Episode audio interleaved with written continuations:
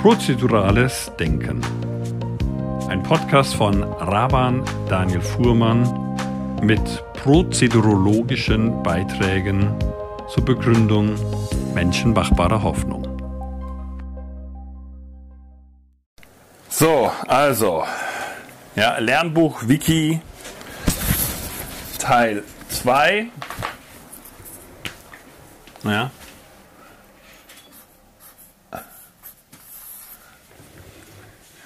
Also Sommerakademie könnte man auch sagen, Teil 2. Ja, so. Und zwar ähm, der zweite Teil ja, ist jetzt ähm, 8. bis 10. September. Ja.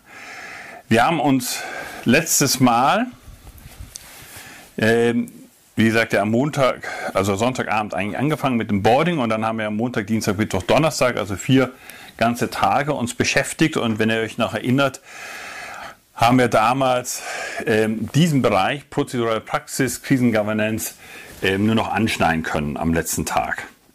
Ja, weil die Verfahrenstheorie zwei Tage gegangen ist. Was auch vollkommen angemessen ist, weil die Verfahrenstheorie ist ja wie gesagt dieser Stamm. Und ähm, der Unterschied zwischen Busch und Stamm ist eben, äh, zwischen äh, äh Busch und Baum ist eben der Stamm. Ja, so, und wenn wir eine, wenn wir wirklich sagen, wir haben hier, wir reden hier über eine ernsthafte Prozedurologie, also um eine neue Wissenschaft, um eine neue Querschnittswissenschaft, um eine Wissenschaft des gestalterischen Menschen, ja, des gestaltenden Menschen. Ja, eine Wissenschaft, die im Prinzip auch die Antwort ist auf ganz viele Probleme, die wir in der heutigen Zeit haben. Dann muss das schon ordentlicher Stamm hin. Dann kann das nicht nur so ein kleiner Busch sein oder ein kleines Bäumlein sein. Ja? Und das ist auch ganz entscheidend. Die Verfahrenstheorie, das ist im gewissen Sinne, könnte man sagen, auch so ein bisschen das USP. Ja? Nicht nur das Alleinstellungsmerkmal, sondern auch das Existenzbegründungsmerkmal, ähm, könnte man auch sagen. Also, wenn wir diese Fülle an neuen partizipativen Verfahren und Methoden nicht hätten, dann bräuchten wir auch gar nicht darüber zu reden. Das wäre so ähnlich, es gäbe keine Ingenieurswissenschaften, wenn wir keine Technik hätten. Ja? Wenn der Mensch nicht angefangen hätte, Stahl verformen zu können und daraus alles mögliche, Eisenbahnen und Maschinen und was auch immer zu bauen, ja? Bräuchte es auch, wäre wär auch keine Ingenieurswissenschaft vor 200 Jahren entstanden. Ja, oder wenn nicht Elektrizität existieren würde. Ja, so. Aber weil, und das ist der Punkt, weil der Mensch eben die Fähigkeit errungen hat, ja, zum Beispiel eben Erz zu gewinnen und es zu verarbeiten und es in hochkomplexe Maschinen zu übersetzen, mit denen man weiß, was anstellen kann. Ja, oder eben Elektrizität zu beherrschen. Ja, oder Gentechnik oder was auch immer. Deshalb gibt es diese ganzen, ich sag mal, technischen, naturwissenschaftlich-technischen Disziplinen überhaupt. Ja? So.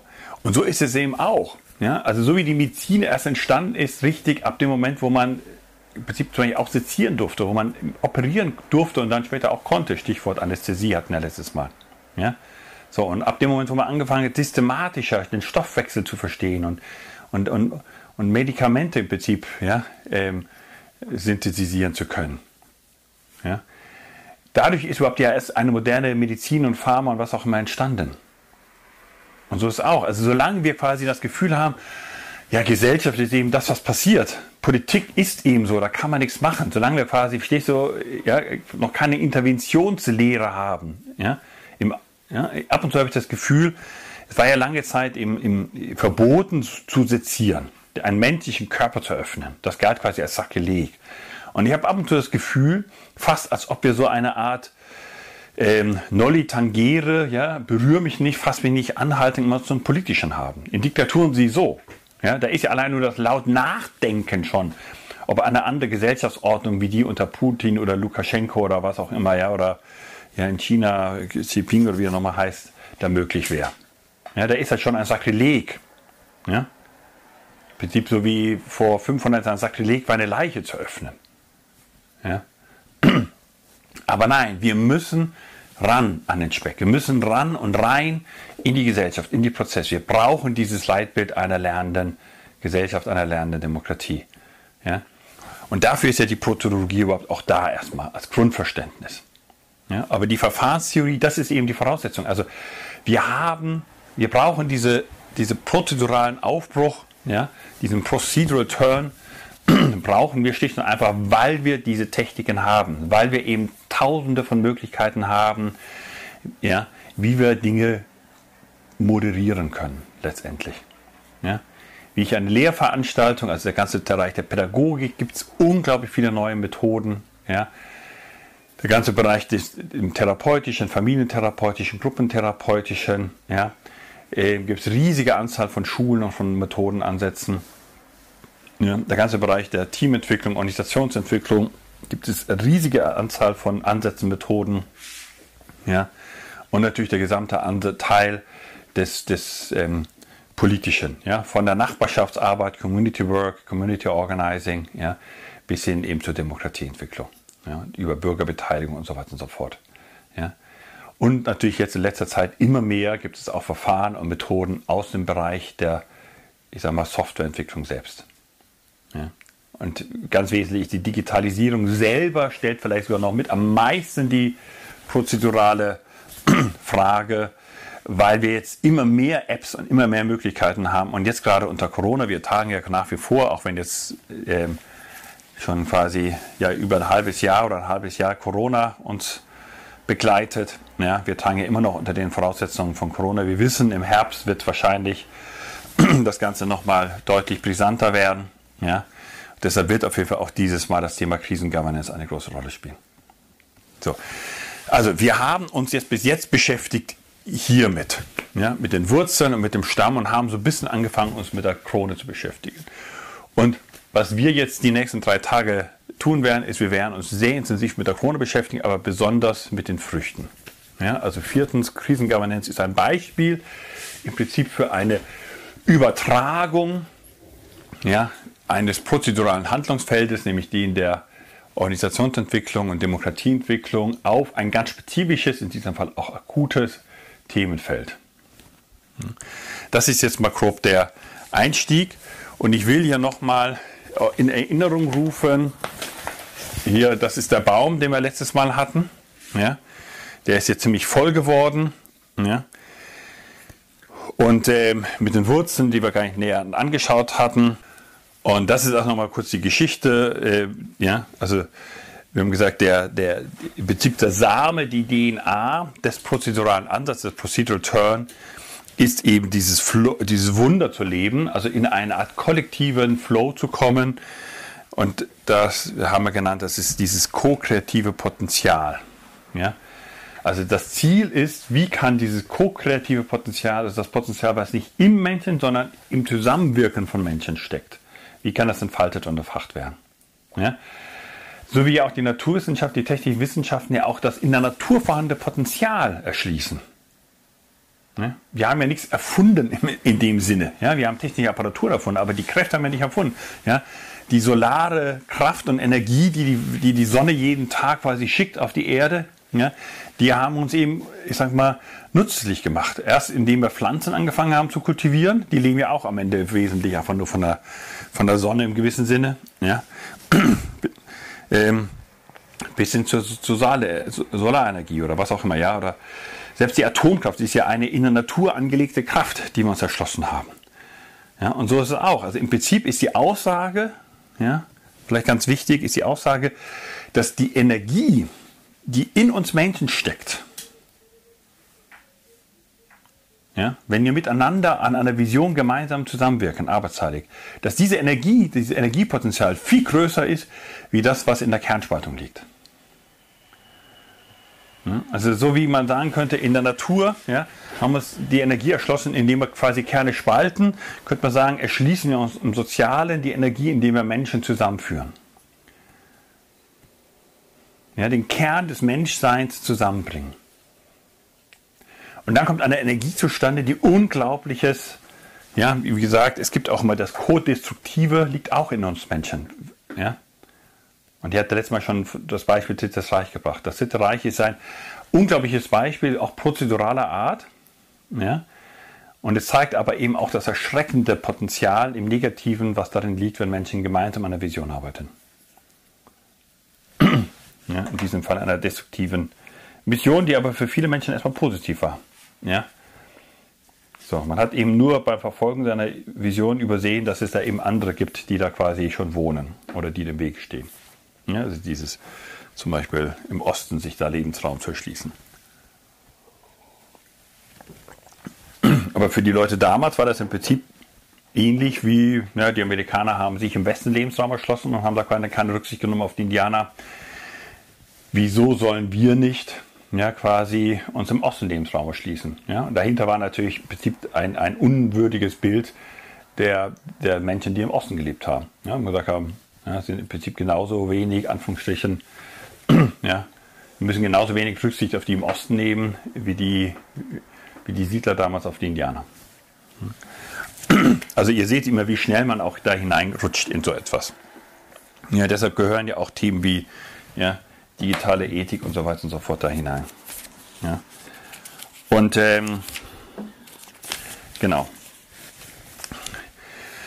Wie gesagt, wir haben ja diesen, die, diesen Stamm letztes Mal ausführlich behalten und das sind jetzt hier eben diese fünf Fächer. Ja. Bei der Palme hat man ja keine Äste, keine Zweige im engeren Sinne, ja, sondern man hat eben diese Fächer, ja, diese, aber man sagt, glaube ich, auch Palmzweig. Ähm, ja. Personalentwicklung, ja, und ich habe hier, wie ihr seht, letztes Mal schon mit Symbole drauf gemalt.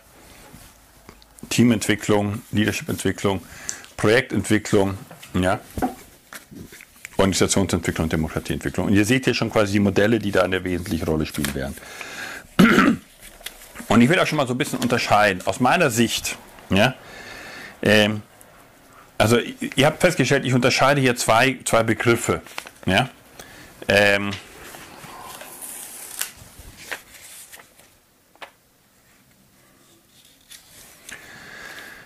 Ich unterscheide nämlich auf der einen Seite den Begriff prozedurale Praxis, auf der anderen Seite den Begriff prozedurale Politik. Ja. Und äh, was meine ich damit? Ja, also das ist jetzt für mich eigentlich noch nicht so richtig abgeschlossen. Ja. Ähm, aber die prozedurale Praxis ist eher das, äh, das Grundsätzliche. Ja? Also wie man diesen prozeduralen Ansatz, ja, wie man also quasi das, was man hier an, an, an, an methodischen ja, ähm, Ansätzen hat, ja, oder vielleicht hier unten hängt es ja, von dem her passt es am besten hier hin, ja, also wie das, was ja quasi von unten kommt, wie das jetzt übersetzt werden kann, ja. Und prozedurale Politik, das ist wahrscheinlich tatsächlich dann mehr hier anzusiedeln, ja. Ähm, das sind nämlich wirklich die, die konkreten Früchte die dann, ja. Und natürlich in erster Linie hier im Bereich der von konkreten politischen Handlungsfeldern. Ja. Also prozedurale Praxis hat auch, das hier ist sicherlich alles mehr prozedurale Praxis. Ja. Also es geht darum, wie dieses Leitbild einer lernenden Organisation, einer lernenden Politik, die ich eigentlich übersetzt in Personalentwicklungsmaßnahmen und so weiter und so fort. Also was ich damit sagen will, ist, aus, ich, ich gehe mal davon aus, dass ich wahrscheinlich das folgendermaßen erklären würde. Prozedurale Praxis ist eben diese Frage, und das ist ja eine ganz spannende Frage, wie aus einem Stamm diese Ansätze in die Praxis kommen.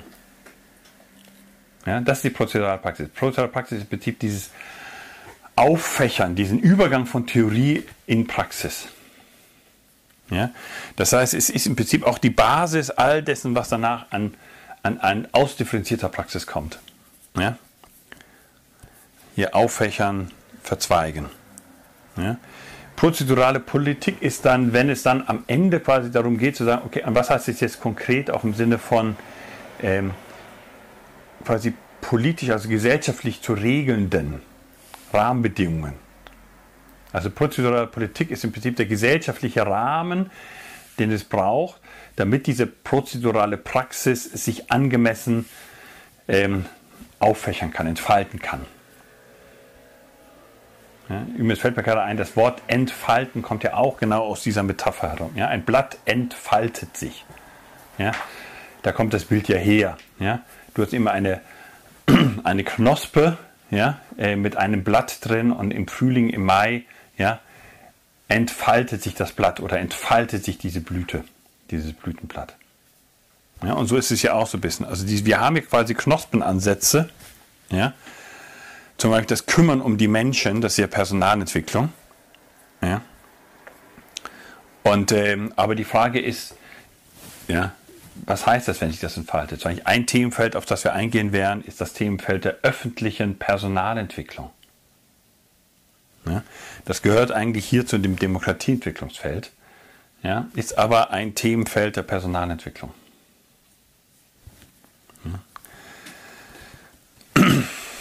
Gut. Ähm, genau. Das heißt, wir haben hier im Prinzip auch schon mal so ein bisschen Anwendungsbereiche, Demokratiepolitik gehört hier dazu. Dieses Kümmern Menschen, Kümmern um Menschen und um Prozesse, das ist eigentlich so etwas wie eine Art auf organisationaler Ebene oder mir ist eigentlich gehört, das sind das hier zwei Seiten einer Medaille. Oh, nee, ich hänge es da drüben hin.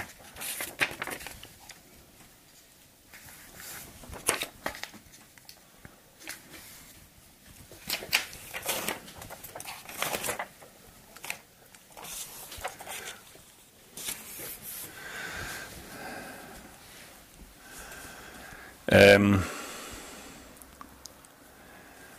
die, und, und diese Frage der Verholzung, ja, das lasse ich mal hier unten hängen. Also, das, die eigentliche Storyline sind ja diese grünen Karten mit diesen zwei. Ja.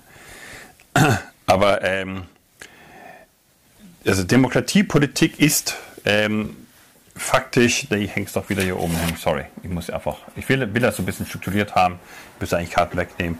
Demokratiepolitik ist natürlich eine ganz konkrete äh, Folgerung des Ganzen, ähm, kommen wir da noch hin, aber Demokratiepolitik heißt natürlich, dass wir uns viel mehr um die Voraussetzungen des Zusammenspiels unserer Gesellschaft kümmern müssen, ja, um die demokratische Arbeitsweise. Und äh, Demokratiepolitik besteht wie, wie jede Art von letztendlich Führung, also auch wie, ja, immer um diese zwei Aspekte, nämlich um dieses Kümmern um Menschen und Kümmern um Prozesse. Ja, das ist also, eigentlich müsste man das auch hier hinhängen. Ja, äh, weil es bei der Organisationsentwicklung ein zentrales Thema sein wird. Da geht es ja auch um Leadership-Themen. Und dieses Verholzungsthema, ja, das ist eigentlich das Thema der, ähm, der Verstetigung von Ast zu Zweig, aber man müsste eigentlich auch sagen, es geht eigentlich erstmal darum, überhaupt, wie aus einer Knospe ja, überhaupt dann erstmal ein Blatt und aus einem Blatt ein, ein, ein kleiner Zweig und aus einem Zweig ein Ast wird und sowas. Ja? Also ähm, da geht es im Wesentlichen um dieses Thema der Resilienz und da kommen diese anderen Äste auch noch rein. Ja, also das Thema der Verstetigung wird eine große Rolle spielen. Ich will aber auf was anderes hinaus. Ja? Und wir werden gleich deshalb ähm, das ähm,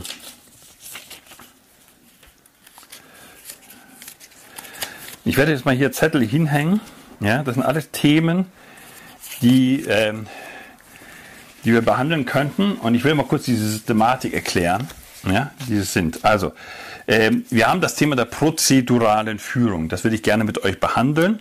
Ja. Ähm, das werde ich, das, das spielt eigentlich überall eine Rolle. Ja. Also sowohl in der Personalentwicklung wie der Organisationsentwicklung. Ja. Ich werde das wahrscheinlich aber hier einbauen, wenn es um das Thema der Organisationsentwicklung geht. Ja? Ähm, natürlich werde ich das Thema der ganzen prozeduralen Politik im engeren Sinne haben, also ja, ähm, Lernen der Demokratie. Wir haben hier eigentlich in diesem Feld ein Thema prozedurale Ökonomie, da hatte ich gerade vor, vor einer Woche ziemlich genau ähm, ein Kollege da, mit dem ich das nochmal durchgespielt habe, wo wir vor Jahren schon mal angefangen haben. Ja, könnten wir theoretisch nochmal durch anpacken. Ja, wir haben hier als ein konkretes Anwendungsfeld das Thema der Post-Corona-Politik, Krisengovernance. Ja. Ähm, und wir haben hier aber auch durchaus auf einer grundsätzlichen, praktischen Ebene, ich glaube, ich werde das hier oben einbauen, das ganze Thema Wertekompass. Ja. Weil das zum Thema Strategieentwicklung gut passt. Ja. Und dann habe ich ähm, Doch noch etwas, weil, wenn ihr euch erinnert, habe ich ja letztes Mal gesagt, es gibt ja im Prinzip beim Baum eigentlich so zwei, zwei große, ich sag mal, Übergangsräume. Ja? Und das eine ist ja von Wurzeln in den Stamm und das andere ist ja vom Stamm in die Äste.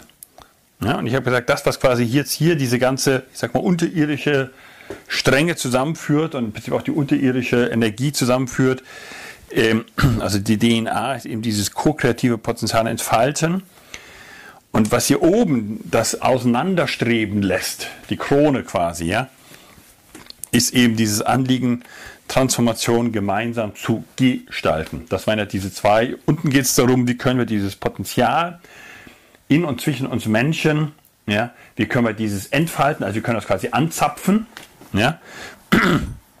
Warum? Weil ganz offen gesagt, was ist eigentlich. Nee, weißt du was? Das kommt hier runter. Das kommt hier in die, in die Wurzel. Weil ähm, wir haben hier was ganz Spannendes. Ja?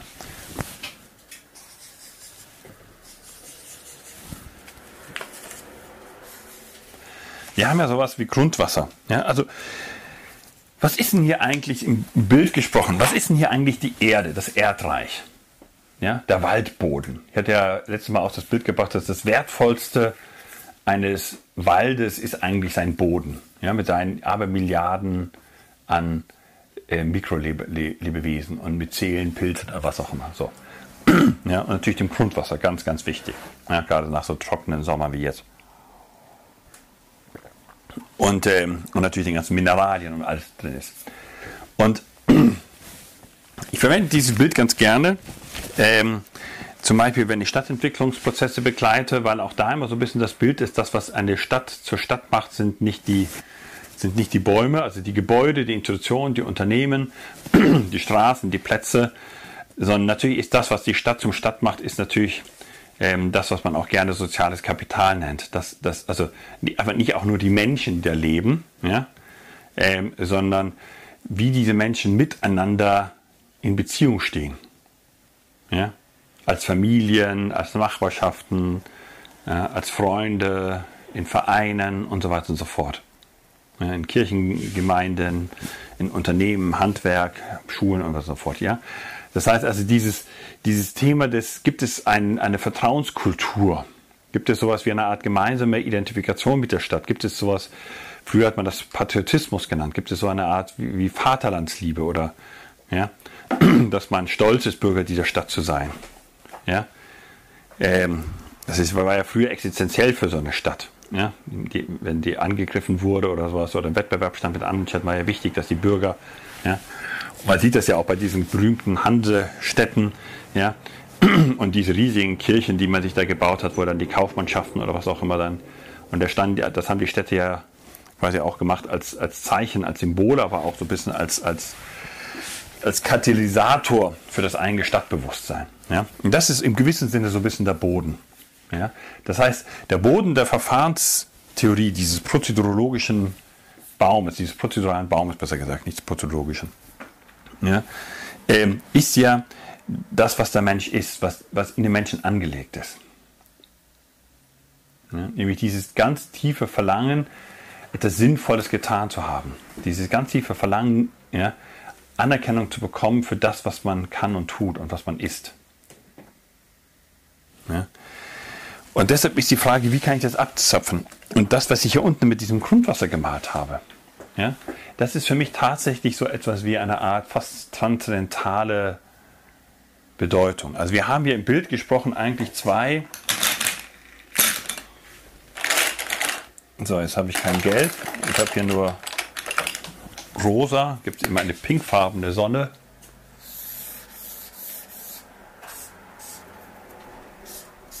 Ja? So ein bisschen wie ein Kinderbild sieht es aus, aber ja.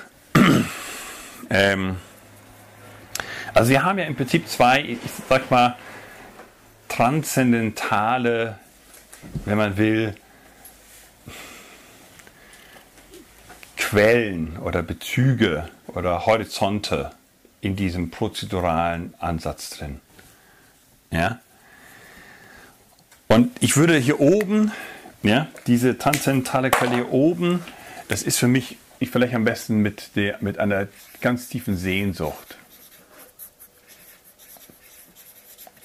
Ja, also der Mensch ist ein sehr sich sehnendes Wesen.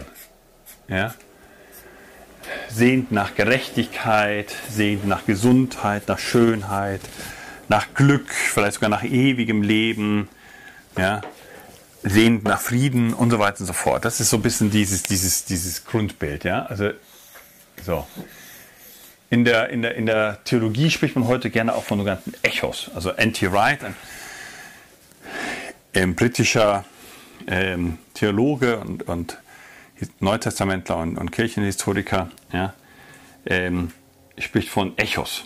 Er sagt, irgendwie ist in, halt in den Menschen so eine Art Echo nach, nach Absoluter. Ja, es ist also eine Sehnsucht nach Absoluter. Ja.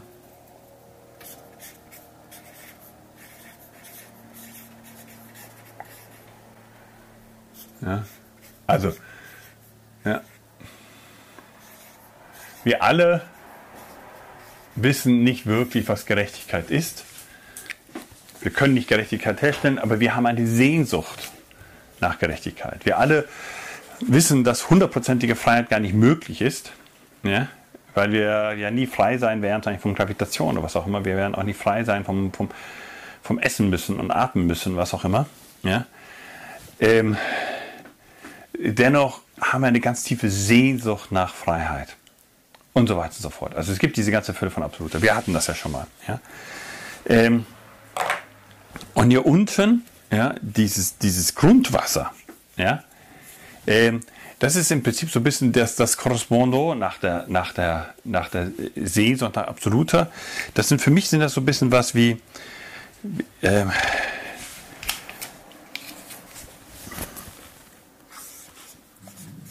Grundbedürfnisse.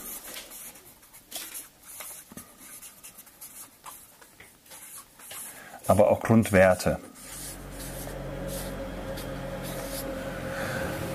Ja, auch das ist etwas, wo wir sagen, das ist im Prinzip auch transzendental. Also es gibt natürlich eine ganze Fülle von Ansätzen. Ähm, also natürlich der ganz klassische ist natürlich diese Naturrechtsansätze. Ja, ähm, da wird ja immer schon gewisse, ich sage mal, anthropologische Grundannahmen vorweggenommen. Ja, also auch bei John Rawls ja, mit seinem berühmten Veil of Ignorance. Ja, werden ja schon bestimmte Grundannahmen vorweggenommen. Also es ist eine, eine, eine ganz tiefe Frage natürlich auch, gibt es so etwas wie, eine, wie im Prinzip im Menschen mehr oder weniger, wenn es heißt im Grundgesetz, die Würde des Menschen ist unantastbar, ja, dann, äh, dann heißt es ja, das ist transzendental im Prinzip dem Rechtsraum. Ja? Das heißt, es, ist, es transzendiert im Prinzip, mal sagen, dass die Gestaltungsmöglichkeiten einer Demokratie. Eine Demokratie kann vieles entscheiden, aber sie kommt eben an ihre Grenzen. Ja? In dem, wo es um die Würde des Menschen geht, darf sie gar nicht urteilen. Darf sie keine Gesetze erlassen. Ja? Deshalb sind ja solche Themen wie Abtreibung so schwierig, ja? so, so diffizil. Ja? Weil es eben die Würde der Frau, die Selbstbestimmung der Mutter, ja? aber natürlich auch die Würde des ungeborenen ja, Menschen quasi betrifft. Ja, und es da einfach um, um, um eine ganz massive Konflikt, Wertekonflikt auch gibt, geht. Ja, so. Und wir werden diesen Wertekonflikt eben am Ende, das beste Beispiel ist ja wirklich die Abtreibung, es ist eine prozedurale weitestgehend Antwort. Ja? Dass man im Prinzip gesetzgeberisch, mehr oder weniger verfassungsrechtlich gesagt hat, beides ist wichtig. Ja? Wir schlagen uns nicht, wir wollen uns nicht auf die eine oder, oder auf die andere Seite exklusiv schlagen. Und man hat eben im Prinzip mal sagen, diese Beratungspflicht eingeführt. Ja? Grundsätzlich bin ich als Mutter mehr oder weniger frei innerhalb einer bestimmten Frist und so weiter und so fort, aber ich muss eine bestimmte Prozedur durchlaufen. Ja, ich muss mich beraten lassen. Ja? So, und man kann natürlich dieser Beratung auch noch einen gewissen inhaltlichen Fokus geben. Sagen, diese Beratung sollte die Mutter dabei unterstützen, sich die für das Kind entscheiden. So. Aber auch das ist natürlich eine Frage, weil dann brauchst du im Prinzip die Prozedur einer Prozedur. Dann ist nämlich die Frage, wie, wenn das der Wunsch ist, das ist ja umstritten, ja, ob das quasi eine Pro-Life mehr oder weniger Beratung ist, eine, ja, ähm, wie implementiere ich das, wie stelle ich das sicher? Und so weiter und so fort. Also großes Thema, aber wir sehen hier, wir haben hier diese Grundfrage, deshalb habe ich jetzt dieses, das ganz bewusst hingesetzt, weil es ist wichtig, das wird ganz wichtig auch beim Thema Krisengovernance der Fall sein, aber an anderen ist, am Ende geht es um einen, um, um natürlich um eine sowas wie eine Art Wertekompass. Ja, also die Prozeduren, ja, das ist ja auch so Pflanzen, ja, es hat durchaus was mit der DNA hier auch zu tun. Ja. Also dieses, ich habe ja vorhin gesagt, dieses ko-kreative, also dass der Mensch miteinander, oder sagen wir so, dass Menschen, wenn sie gemeinsam an einem Strang ziehen, ein gemeinsames Vorhaben haben, ich, ja, ähm, sagen wohl an, lasst uns ja, diesen berühmten Turm bauen. Ja, dass ihnen dann quasi nichts unmöglich ist. Es ist ja die Kernbotschaft von diesem berühmten Bild des Turmbaus. Also wenn das das Wunder ist, dass, dass die Energie, die im Chor-Kreativen liegt, vielleicht sogar noch höher ist, wie die Energie, die in der Natur liegt. Ja, weil sie sie bündeln kann, weil sie sie aktivieren kann. Ja, wenn das das eigentliche Wunder ist des Menschseins. Und das ist fantastisch, weil damit haben wir, wie gesagt, eine, ein, ein Jahrhundert vor uns, was unglaublich verheißungsvoll ist. Ja, es ist, eine, es ist eine, eine fantastische Perspektive. Ja, wenn es uns als Menschen gelingt, nicht nur diese ganze, die Solarenergie und was auch immer zu erschließen, ja, und das Potenzial von Genetik und, und von, von, von, von Null und Einsen, von Algorithmen, ja, wenn es uns nicht so das gelingt zu beherrschen, sondern wenn es uns gelingt, quasi uns selbst im Prinzip als Gesellschaft, als Gemeinschaft im Prinzip untertan äh, zu machen, im Sinne von, dass wir versuchen, gemeinsam eine gute Vision zu entwickeln und gemeinsam daran zu arbeiten, ja, dann ist es ja eine fantastische Perspektive. Etwas, was die ganzen Utopisten vor 500 Jahren sich gar nicht vorstellen konnten. Für die Utopisten damals, die konnten sich ja noch gar nicht vorstellen, eine Gesellschaft, die auch nur annähernd den materiellen Zustand hat wie heute.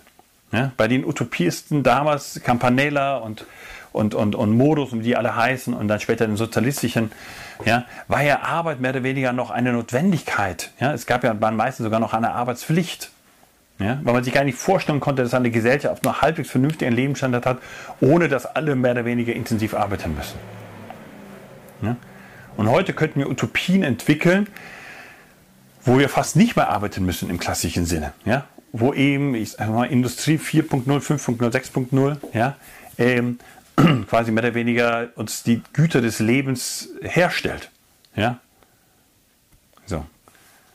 Wo im Prinzip kein Mensch mehr auf dem Feld stehen muss, ja, wenn er nicht will, oder in einer Maschinenhalle stehen muss, wenn er nicht will.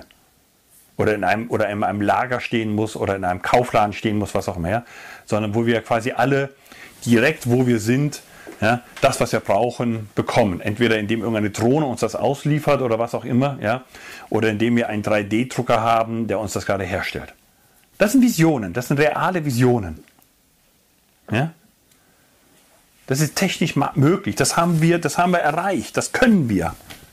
Ja? So, aber was wir überhaupt nicht können, ist auch uns noch halbwegs vernünftig zu organisieren. Ja? Das beginnt ja schon auf der familiären Ebene. Ja? über 50 Prozent der Familien scheitern. Das ist ja nicht Absicht, die wollen das ja nicht. Ja, die wären ja nicht zusammengekommen, ja. So. Oder der Ehen, nicht der Familien. Aber ja, auch auf der familiären Ebene ist es ja auch nicht unbedingt alles so, ja. Aber dann reden wir erstmal nur von Teams, ja. Wie viel Mobbing passiert, wie viel, wie viel und ja, ich sag mal, Missbrauch in vielfältiger Form passiert in Organisationen, in Teams, in Nachbarschaften, in, in Schulklassen, was auch immer. Ja? Dann gucken wir uns Organisationen an, ja. Die allermeisten Menschen sind nicht glücklich mit ihren Arbeitsverhältnissen. Je nachdem, es gibt unterschiedliche Untersuchungen, ja, aber ungefähr 70 Prozent der Leute ja, sind mit der Art und Weise, wie sie arbeiten, nicht zufrieden. Sie fühlen sich nicht gewertschätzt. Ja, ich glaube, ganz viele Menschen, wenn man sie fragen würde, das, was du jetzt tust, so wie du es tust, würdest du das bis zum Ende deines Lebens machen wollen, würden die allermeisten sagen, nein, auf keinen Fall. Ja? So, und not speaking about, also ja, was ist denn das, das Feld, wo die Leute am unzufriedensten sind? Das Politische. Ja, also wir gehen ja so ein bisschen diesen Weg gerade. Ja? Hier, das da, ja? des Gemeinwesens. Ja? Ich meine, selbst im Westen, in Deutschland, Westdeutschland, ja, sind zumindest Ende letzten Jahres, das ist jetzt vielleicht ein bisschen anders wegen Corona, aber wird ja auch sich wieder ändern. Ja. Aber selbst im Westen ist natürlich die Mehrheit nicht mehr, hat kein Zutrauen mehr an unser politisches System. So, und wir leben quasi im, im wahrscheinlich im mit am besten regierten Land der Welt. Es gibt nur wenige. Ja? Die liegen überwiegend im Norden Europas und vielleicht noch so ein bisschen in Fernost. Ja? So Singapur, Südkorea, weiß nicht, wie stark Japan dazu gehört. Ja? Ähm, Neuseeland, was auch immer. Es gibt das sind wirklich nur weltweit betrachtet sind es Inseln. Ja? Ein, nur ein, ein kleiner Prozentsatz der Menschheit lebt in Ländern, wo wahrscheinlich ich sag mal, mehr als 60 Prozent der Bevölkerung sagt, ja, ich bin zufrieden mit der Art und Weise, wie unser Land funktioniert. Wenn die das natürlich vergleichen mit anderen, werden natürlich die, werden die immer zufrieden sein. Ja? Aber wenn die jetzt sagen, ja. Und ähm, das heißt also, ja, wir haben einen riesigen Bedarf und wir haben ein riesiges Potenzial, dieses Co-Kreativitätspotenzial zu entfalten. Und zwar insbesondere eben auch im Bereich prozeduraler Politik, also im Schaffen der Rahmenbedingungen. Ja?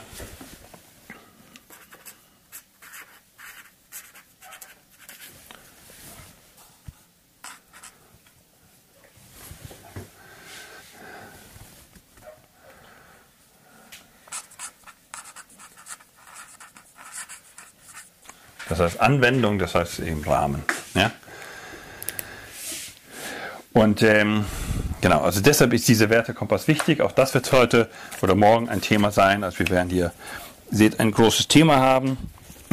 so, ich habe hier in dem Zusammenhang deshalb auch noch einen, einen weiteren Kontext, ein weiteres Thema. Und das ist das Thema prozedurale Ethik. Ja? Ähm, also wir werden sehen, wir werden heute einsteigen, wenn wir in das Thema prozedurale Praxis gehen. Ja? Wenn wir tatsächlich einsteigen, ich hänge das mal hier hin. Wisst ihr, warum ich das jetzt hier hingehängt habe? Weil das hier ist ja ein Kreislauf. Ja, das, der, Aus, der, der, Ausgangspunkt ist hier ist ein Same. Aus dem Samen wird eine Pflanze, wird im Prinzip mit der Zeit ein Baum. Ja? Und dieser Baum ja, bringt Früchte und dann entsteht was Neues. Ja?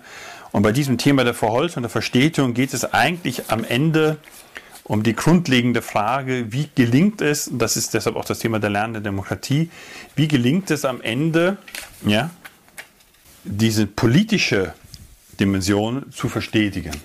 Ja, also dahinter ist die höchste Form des Prozeduralen, ist es, wenn, du, wenn es dir gelingt, das, was sich bewährt, in eine lernende Struktur zu verfestigen. Ja? Ähm, also, ganz wichtig. Ähm,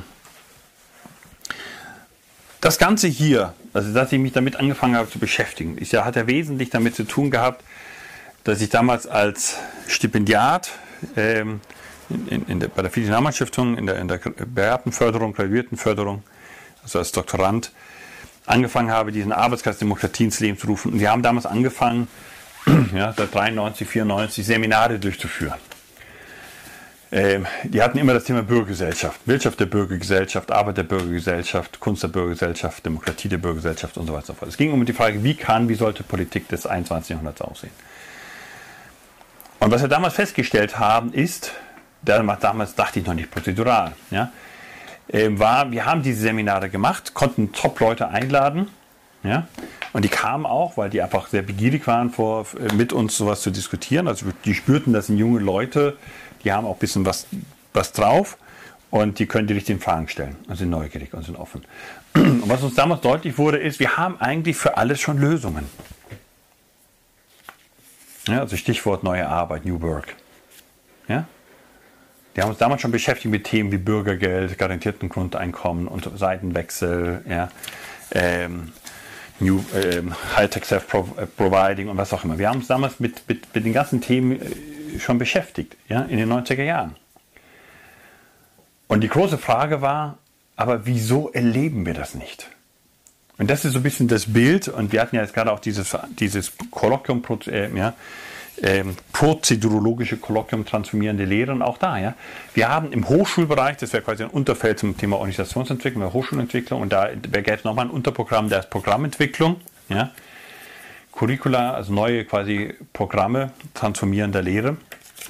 Und auch da haben wir unglaubliche Beispiele, aber es sind alles Leuchttürme. Im Bild gesprochen, es ist ein einzelner Baum, der in einer Steppe steht. Ja? Aber ein Baum macht eben noch keinen Wald. Ja? Ähm, und ein Leuchtturm ist eben nur, ist eher ein Zeichen nur dafür, dass es eben drumherum finster ist.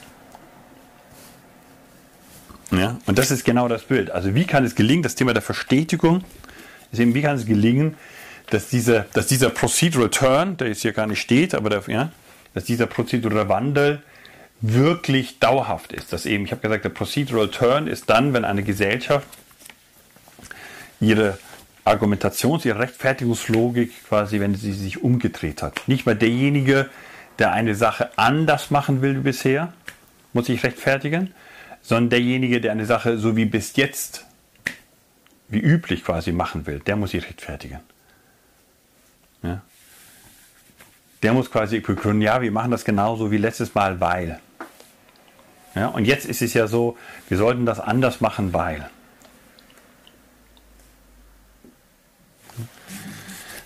Oder anderes Beispiel, ja, Im Augenblick ist es so, derjenige, der einen Prozess öffnet, also quasi weitere Akteure mit einbezieht, ja, beteiligt auf gut Deutsch, ja, der muss sich quasi, muss, der hat Widerstand gegen sich, ja, wo die, könnte das Establishment, die, das bestehende System, die jetzigen Systemplayer sagen, nee, wieso denn? Ja, so, und da musst du unglaublich viel Energie und Kraft äh, investieren, um klarzumachen, doch, doch, doch, doch, es macht Sinn. Ja, und in Zukunft wäre es immer eine umgekehrte Logik. Ja? Derjenige, der quasi ausschließen will, muss sich rechtfertigen. Ja, muss begründen, nee, es macht keinen Sinn, jetzt diese und die einzubeziehen, weil ja, die Komplexität dazu dann, dann noch größer wird und es ist ja eigentlich ein ganz triviales Problem. ja. Ähm, und ähm, ein anderes Beispiel ist auch Stichwort lernende Demokratie. Es geht ja hier, wie gesagt, um das Leitbild der lernenden Organisation. Das ist ja das, was quasi die, die Krone, den Baum ausmacht. Ja. Und auch da ist es ein Unterschied. In einer lernenden Organisation ja, ist es eben genau auch ja, derjenige, der sagt, wir müssen das nicht überdenken, wir machen das so wie immer. Ja, das ist eben, gesagt, derjenige.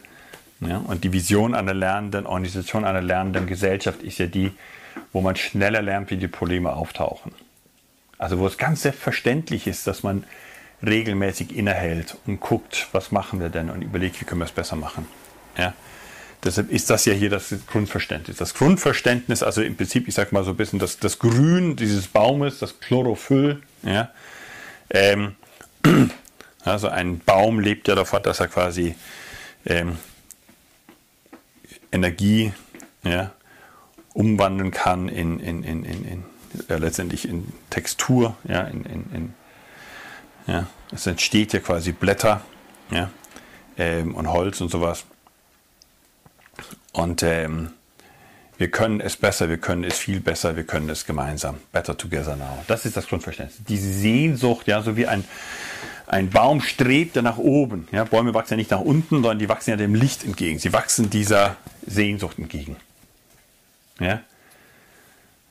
das, was eine Gesellschaft wachsen lässt, besonders eine freie Gesellschaft wachsen lässt, ist ja diese Sehnsucht der Menschen nach Gerechtigkeit, die Sehnsucht der Menschen nach, nach Freiheit, die Sehnsucht der Menschen nach Glück, nach Wellbeing, nach, auch meinetwegen auch nach Wohlstand, nach Reichtum, nach Schönheit. Das lässt ja eine Gesellschaft wachsen. Ja? Also dieses Besser. Ja? Deshalb spielt hier auch eine Rolle das Thema prozedurale Ästhetik, also nicht nur prozedurale Ethik. Das ist alles, wenn wir uns mit dem Wertekompass beschäftigen. Und ganz wichtig, ja,